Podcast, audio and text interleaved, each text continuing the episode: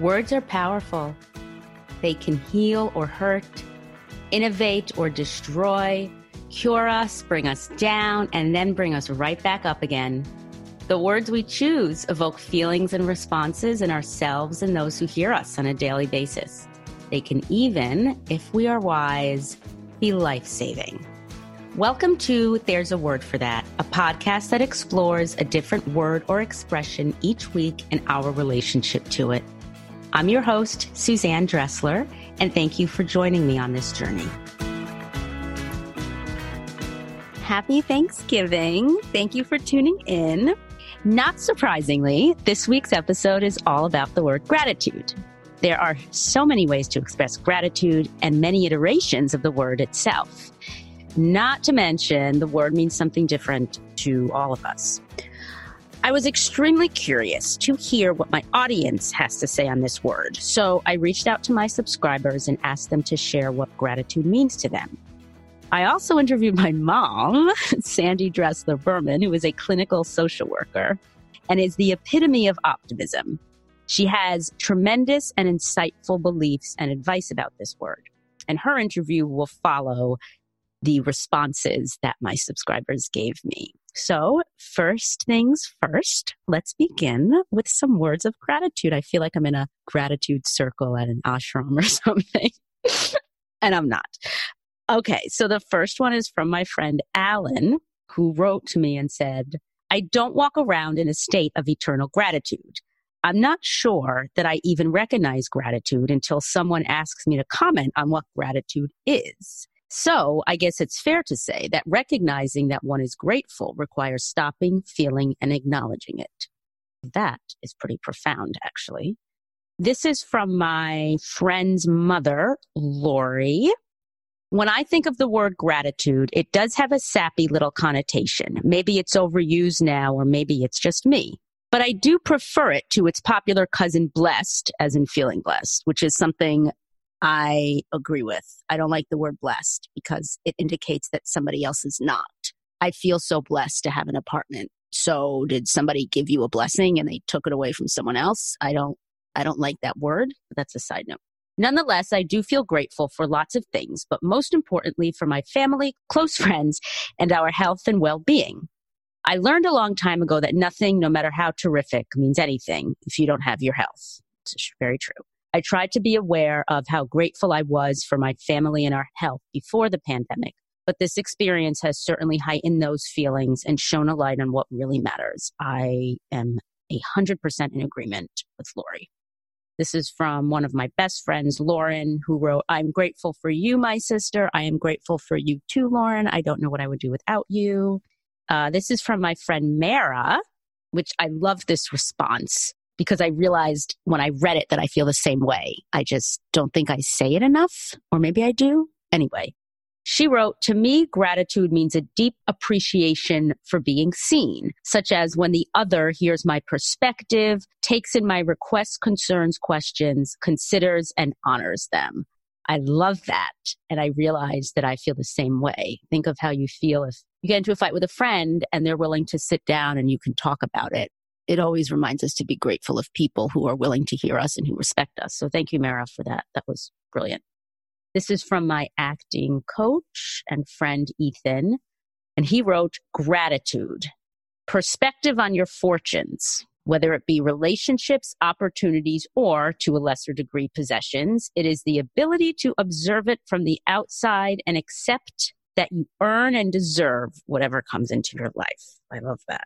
This is one of my students. I tutor the daughter. Sometimes I help her with her writing. She's in college and she's brilliant, but I sometimes, you know, we all need help with our writing. And she has a teenage son. So I work with them. And she wrote, Oh my God, yes. I think gratitude is essential, especially in the age of COVID 19. Back in May, when all of this was new, I had the distinct honor of participating as a panelist in a wellness summit hosted by Essence Magazine. Nice. Go, Lori. As I prepared for my 15 minutes of fame, ha, I received a number of communications from the marketing PR firm hired to do the heavy lifting.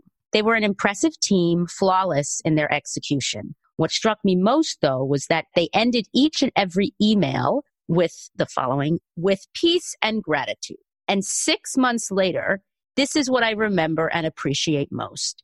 The reminder that we have yet to move forward with grace, aka peace and gratitude, and their overt and unapologetic commitment to that higher idea. Peace. Hello. So, yes, let us all keep the idea of gratitude front and center. With peace and gratitude for all the light that you've brought into my life and equally important into, and then she names her, her children's names, which I won't repeat. This one is from my podcast editor. She has a whole team and she's amazing. Anne, she's incredible. If you have a podcast and you want her information, let me know. So this is what she wrote. The pandemic has definitely made me more grateful, but in a more pragmatic way. I used to look at life through rose colored glasses with everything fine and peachy. And I guess this is the one thing I am truly grateful for. Having a more realistic perspective on life. It helps me keep that balance. Oh, now that's very interesting. That's really interesting. Huh. Okay. Thank you, Anne. We have to talk about that. And then she wrote, looking forward to this episode. Yay, me too. And the last one is from my friend Kara, who grew up in the city. And she wrote, which is very funny, but it's pretty cool what she said. As a Jewish New Yorker who has married a Catholic, I tend to feel guilt in conjunction with gratitude. My family always taught me to appreciate all, and I have grown up feeling incredibly blessed. Throughout this pandemic, I have experienced enormous gratitude, which makes me more eager than ever to help the world. I can say more. Okay, that was even more eager to help and heal the world. I think a lot of people have felt that way. I know I have. I think so many people I know have become activists, have become volunteers, are now urgently seeking out ways to get involved in the community in ways these people I know never did, and my, myself included. I think the pandemic has shown us that we all are equally connected. One person getting COVID 19 in China has created a worldwide pandemic and a massive pandemonium. Go figure. So, with that in mind, let's move on to my interview with my mamala, Sandy Dressler Berman. Thank you, Mom, for coming on the show to talk about gratitude. I am very well, grateful that you agreed to do this. And I'm grateful you invited me, Suzanne. Yay. So just tell me what gratitude means to you since you consider yourself, in your own words, a perpetual optimist. I'm assuming in order to be a perpetual optimist, you have to practice gratitude on a regular basis. That's what I believe, at least. Well, and yes, I would agree with that. And I think that gratitude is, I like that you use the word practice because gratitude really is, and optimism as well, a conscious recognition of what is good in your life. So it's sometimes we just assume things, but it's really a conscious recognition of what is good, what is valuable, what we're lucky to have. That's funny that you say that because I've always thought about the difference between thankful and grateful. When people say thankful and grateful, grateful to me is like you said, it's more of a conscious effort. It's an internal job. Being mm-hmm. thankful for something is being, it's like you're thanking something else as in somebody else had control over it. And I don't like that term the same way I don't like to use the word I'm blessed. I don't like saying I'm thankful or I'm blessed because it indicates that somebody else's or another power has control over my life. So I'm thankful that I was able to work during the pandemic and quarantine, but that wasn't anybody else doing that. That was me working hard on my business right. for years doing that. And when people say, I'm so blessed, I got this, I got that, it is a blessing. But it also, to me, conversely suggests that somebody else is not getting that blessing that you have, as opposed to being grateful it's something where it's an inside job. Yes, yes. I mean, a thank you is somebody delivers food from Instacart to you. yeah. You say thank you. Yes. Somebody hands you your Starbucks, you say thank you. That's a whole different level of Thanks. gratitude. And maybe in this pandemic world, those simple thank yous do turn into gratitude that we we do consciously say, I have gratitude for those people that are willing to work for Instacart or DoorDash and the the person who's willing to be in Starbucks. And so I think 100%. that during the pandemic, the simple thanks and thank yous have reached a deeper level, perhaps very often, of gratitude. Do you have any specific examples? Because I know even growing up, you always tried to get me and David to look at the positive side, and even Daddy, because Daddy was definitely not a perpetual optimist. He was, I think, a little more like mm-hmm. me in that sense. He would, he was mm-hmm. like Grandma Ida, right? He'd get down on himself more. But I remember once I was in the car with him driving and he looked upset or stressed. And I was, and I said, What's wrong? And he said, I'm just really stressed about work. I don't want to go to work tomorrow. like, who wants to go to work on a Sunday? And he was like in a bad mood. And I said, Dad, you have two kids who love you, two kids who are healthy and fine. You have a wife who loves you. You have a job that's stable. You have a beautiful house and a beautiful family. So get the fuck over yourself. And he like paused for like a minute and then he said, You know, I feel a lot better. Thank you. Did you really say that to him as a kid? More of a teenager, I would call him out when he was oh. feeling down. And he's like, You're right. Thank you for saying that. Hmm.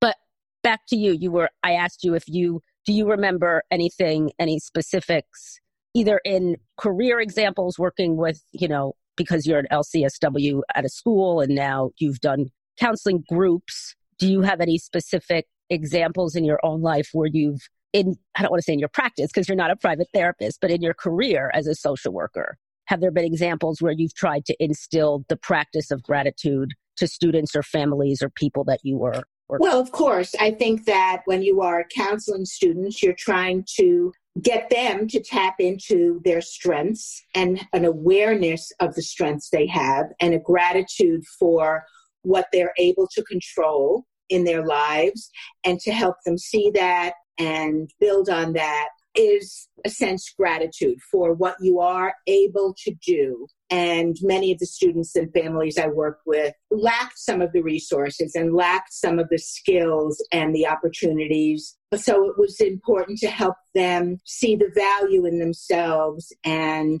feel grateful for what they are able to do. I think currently in I'm I'm running bereavement groups right. for people who have lost people to COVID. And in that sense that you might say what on earth is there to be grateful for? I think a lot of people through just eliciting conversation and asking them about what those last contacts were like and were like and what was good about them they will say well i, lost my husband and I, i'm very very lonely but i'm grateful we had 60 years together and they will they will say that themselves or they will say i am so grateful for that nurse's aide that was able to hold up the oh. phone, who used their own phones to FaceTime with me so that I could say goodbye to my mother. And so they are grateful to the hospital staff. So did someone while, actually say that? Absolutely. And so while it's an awful thing for someone to not be able to be with a loved one when they were awful. dying, awful. They are able to just celebrate the the staff that were there to put the phone to their mother's ear or to put the FaceTime phone up to their husband's face. So that truly is that doesn't take the pain away. Right. But it makes it more balanced. It makes pain a little more balanced under those very bearable, right? Bearable under those circumstances to be able to consciously get yourself shifted over to a grateful place for what you are grateful for, the years you had with that person, the, the help you received at the end. Yeah. So that's that's I would say that's how I use it in my practice. When you were saying that it's almost as if trying to get people in these groups or when people do it themselves, they're able to find the humanity in other people, maybe makes them feel better about mm-hmm. having suffered such a deep loss why did this happen to me to focus right. on the right. way people to be grateful for the kindness someone exhibited right. to you for me it gives me hope and humanity which i think helps the grieving process well and even you said i'm an eternal optimist and i am and i think that is part just who I am and the way Yes. I was. You know, even if we're talking about about grief, even when I was widowed, I can consciously remember. There's actually two times I remember drawing on gratitude to help me and sitting in the chair in the living room and thinking I was a young widow. So I mean, 52, relatively young Yes, that is young. remember so i remember thinking well yes this this is too young and i wish i had more years with your dad but i'm glad i'm young because i'm young i'm healthy i have a full-time job i can do things i can go places i have a very rich network of friends and family and a, and a life outside the home and outside of being a wife and I remember being very grateful that I had a full time job to go back to and a life ahead of me so that I could feel that I had time for another chapter in my life. And I remember thinking how much harder it would be for somebody who was 90 years old or 85 years old and maybe stuck in the house and maybe not having as many friends anymore and, you know, or maybe not a job they love, right? Maybe, yeah. Right, or maybe not exactly. Maybe they don't have the, a positive connection outside. But I remember feeling grateful that I was young. While I was while I was just stressed that I was so young and it wasn't fair, but instead of harping on the fact, oh, this is so unfair that I'm 52, I rather my mind went to this is this is better than if I was 82 in some ways, not obviously in in in losing someone for all those years, but I always tend to go to the positive. Another time I remember was when I remember it was a snow day. It was a beautiful snow day, and I was sitting at the dining room table, and we have sliding glass doors out onto the deck, and the snow was piling up and coming down, and it was beautiful. But I was recently hired to teach a college course, and I had to get my curriculum written. And David was two years old, I think, at the time, and your father was home from work, and nobody was going anywhere because it was snowing. I felt very jealous that I couldn't go out with them and make a snowman, and that I couldn't be out just relaxing on a snow day, that I had this. Oh, so this was years ago because I thought Yes. this was okay. This was No, years. no, okay. no. I said David was two years Yeah, old. right. I remember being very jealous and upset that I couldn't have a relaxing snow day. And I and consciously I sat at that dining room table and I said, Sandy, snap out of it. You are teaching a college class. This is very cool. You have your degree, you have somebody's hired you to teach a class. You have you are very lucky that you are able to be in the position of sitting at the kid dining room table writing a curriculum. So snap out of it, be happy that you're in this position of having to do the work. So I, I have an ability to switch my mind over to the gratitude for, even if it's going to be hard work, the gratitude that I have the opportunity to do the hard work. And I think it's just a very important part of my life, being grateful for what I do have. And I think it's an important thing for everybody. On a side note, I didn't know that you ever taught a college class. Where was this?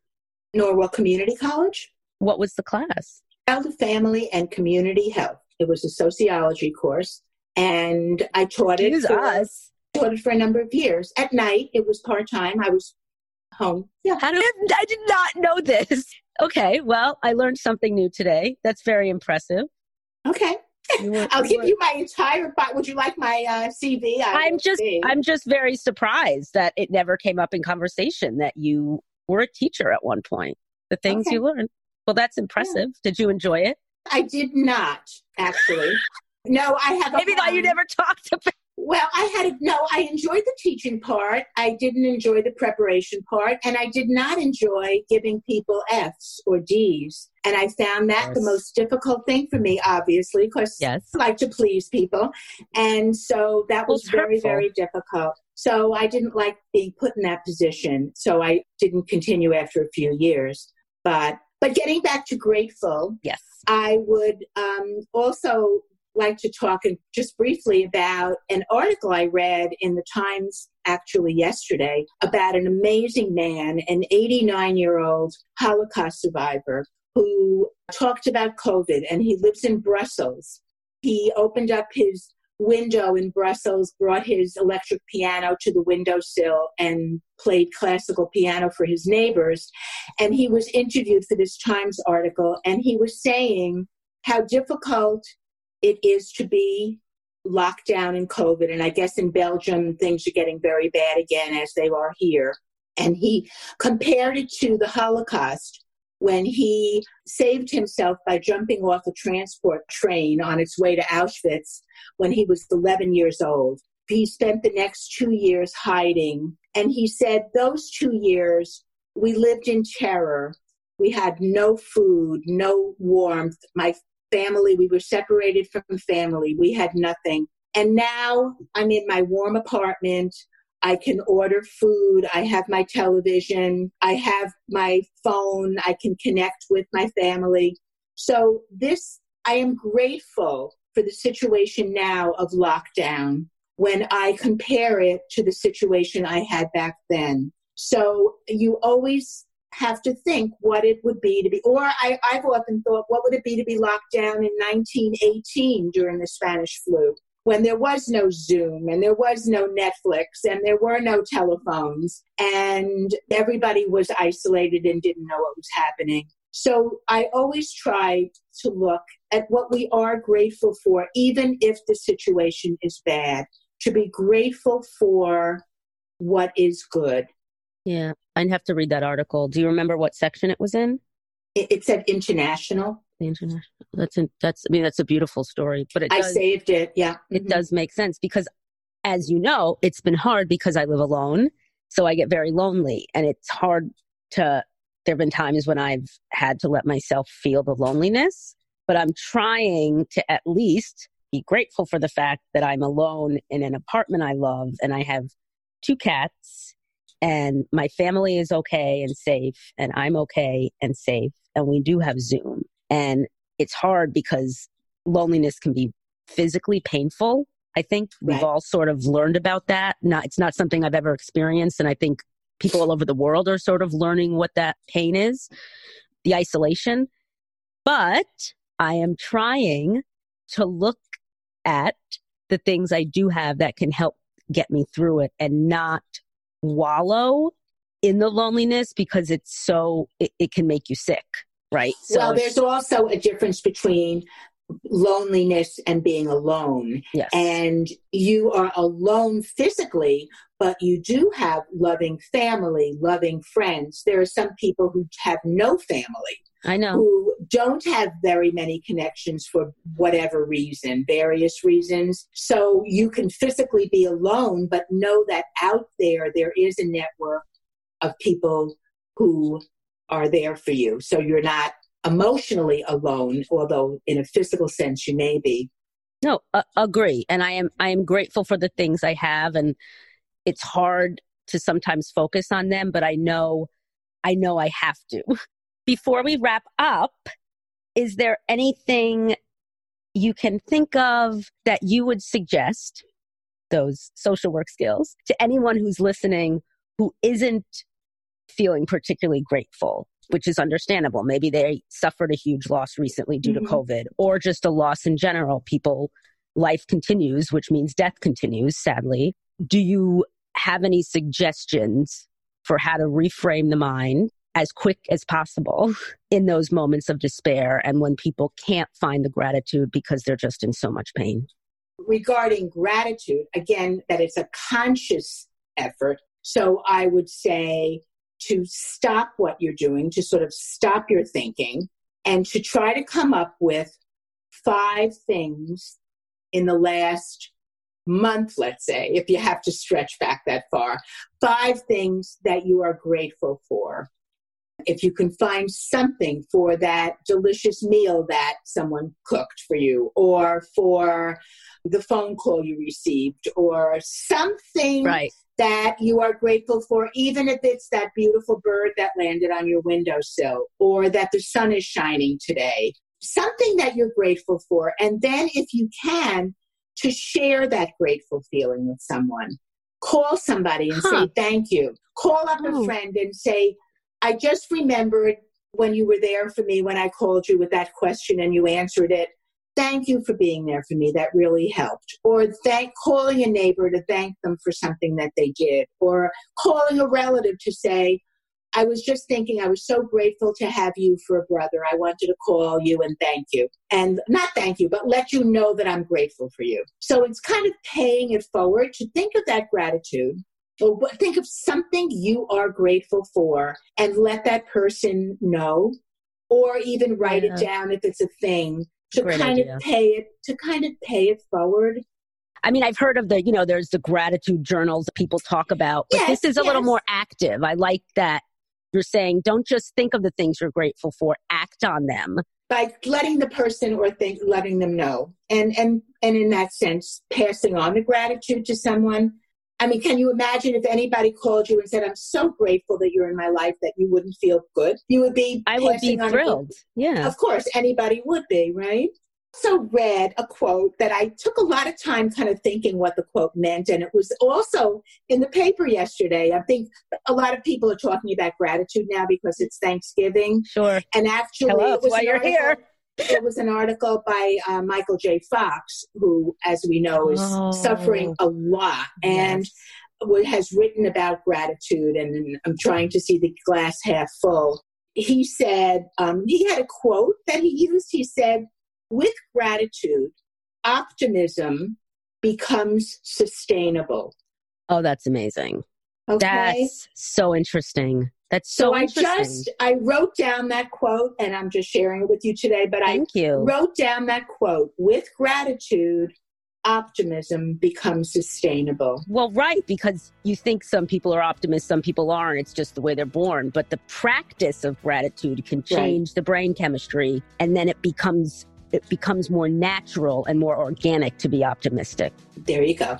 Well, thank you so much, Sandy Dressler Berman, my beautiful mother, for joining us. And I hope everyone has a wonderful Thanksgiving. I love you, Mom, and thank you. Okay. I'm grateful for the opportunity, Suzanne. Okay.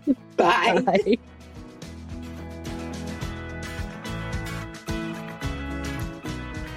Thank you so much for listening today.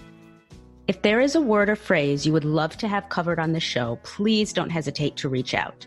And remember, whatever you are thinking, feeling, or experiencing, there's always a word for that. See you next time.